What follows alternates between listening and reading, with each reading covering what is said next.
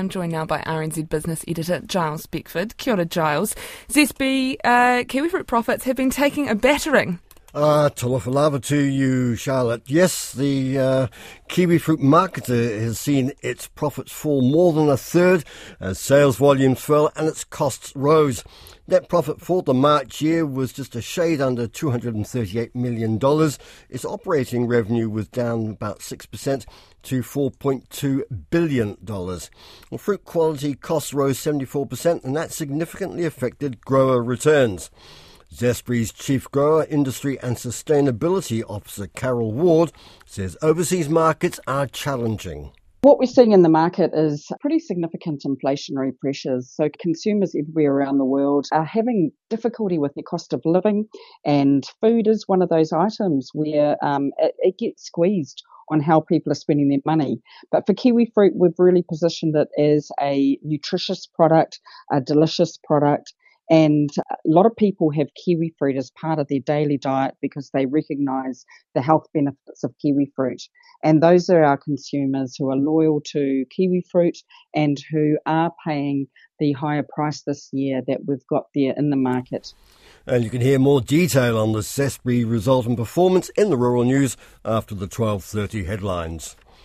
Well, Wellington-based technology companies behind uh, behind a carbon footprint calculator says it's disappointing that the uptake's been slow among New Zealand banks. The carbon footprint tracker by Cogo is popular overseas, being used by banks right through Asia, North America, uh, Europe, and the UK. But New Zealand banks haven't been so eager, with Kiwibank being Cogo's only local client, offering carbon tracking to its business customers. Cogo founder Ben Gleisner say, believes the appetite is there for its product in New Zealand. NatWest in the UK is a great example. Um, you know, they launched about 18 months ago with Cogo in their mobile banking app. And one of the things people often say is, oh, do people really care enough to like sort of, you know, opt into this service and, you know, start looking at their carbon footprint? And I guess NatWest, millions and millions of average Britons thinking about, you know, day to day life We've had roughly 10% of them are now looking and looking at their carbon footprint and using it to help manage that. Ben Gleisner feels solving climate issues are seen as a nice to have, but not necessarily an essential in New Zealand. And staying with uh, using AI and software, Buy New Zealand Made is using uh, artificial intelligence software to help protect the uh, Kiwi country of origin logo, as well as that of its clients. The organisation's bought Logo Hunter for an undisclosed price from the Wellington based Arcanum to detect and monitor trademark infringements and unauthorised usage of logos. Buy NZ made Executive Director Dane Ambler says the investment is expected to pay for itself within a couple of years. We'd see up to 100 infringements of the New Zealand made logo um, on its own per year. So, you know, this investment would pay itself off in two years because we get a contractor to go through and manually check for those breaches at the moment. So it's saving a huge amount of time and money. Dane Ambler says Logo Hunter will be offered to Buy NZ made clients in the first instance, but the organisation is talking about uh, to potential customers in other parts of the world. Now to a company that you may probably have never heard of. It's the computer chip maker Nvidia, and it's the latest to join the trillion US dollar club. That's thanks to the AI boom.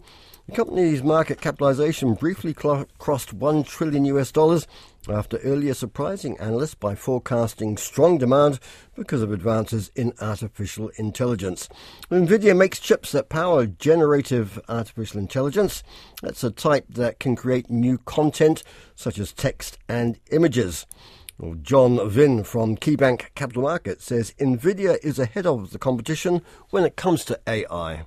They are also involved with all the um, researchers who've developed all these different AI models. And if you think back to just the background of how NVIDIA got it started in gaming, I mean, they've got millions of um, basically AI developers that are focused on the NVIDIA ecosystem.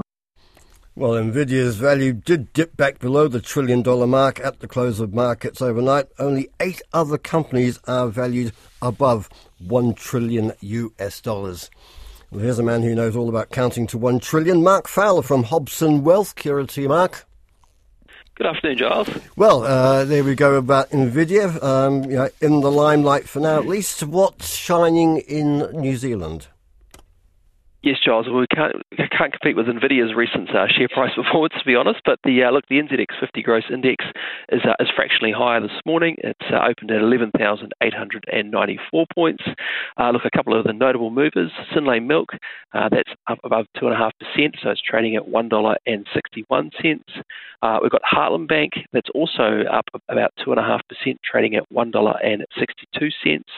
Serko, so the uh, the corporate travel booker, that's up over one and a quarter percent, trading at three dollars and nine cents. So, uh, so a relatively solid start to the market this morning. Let's have a quick look at what's opening in Australia and then the currency, please. Yeah, sure. So Australia a little bit more subdued. Actually, that market's opened down, so nearly, nearly actually nearly down one percent. So the S and P ASX 200 trading at 7,158 points. Uh, look, in terms of the currency, uh, the Kiwi remains sort of under pressure. So against the US dollar, uh, we're currently trading at 60.40. Uh, against the Aussie dollar, we are at 92.70. Against the Japanese yen, 84.49.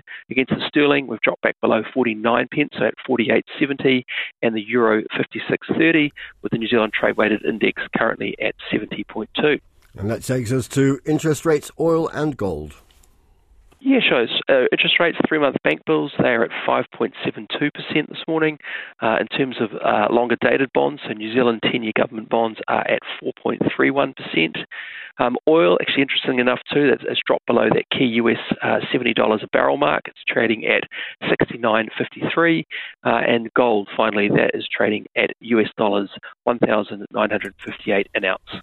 Thank you very much. That's Mark Fowler from Hobson Wealth Time. Just to tell you, if you want to have a little bit of national pride, Air New Zealand named Airline of the Year by aviation website Airline Ratings, one of the leading sites in the world. Seventh time Air New Zealand's taken first place in the past 10 years.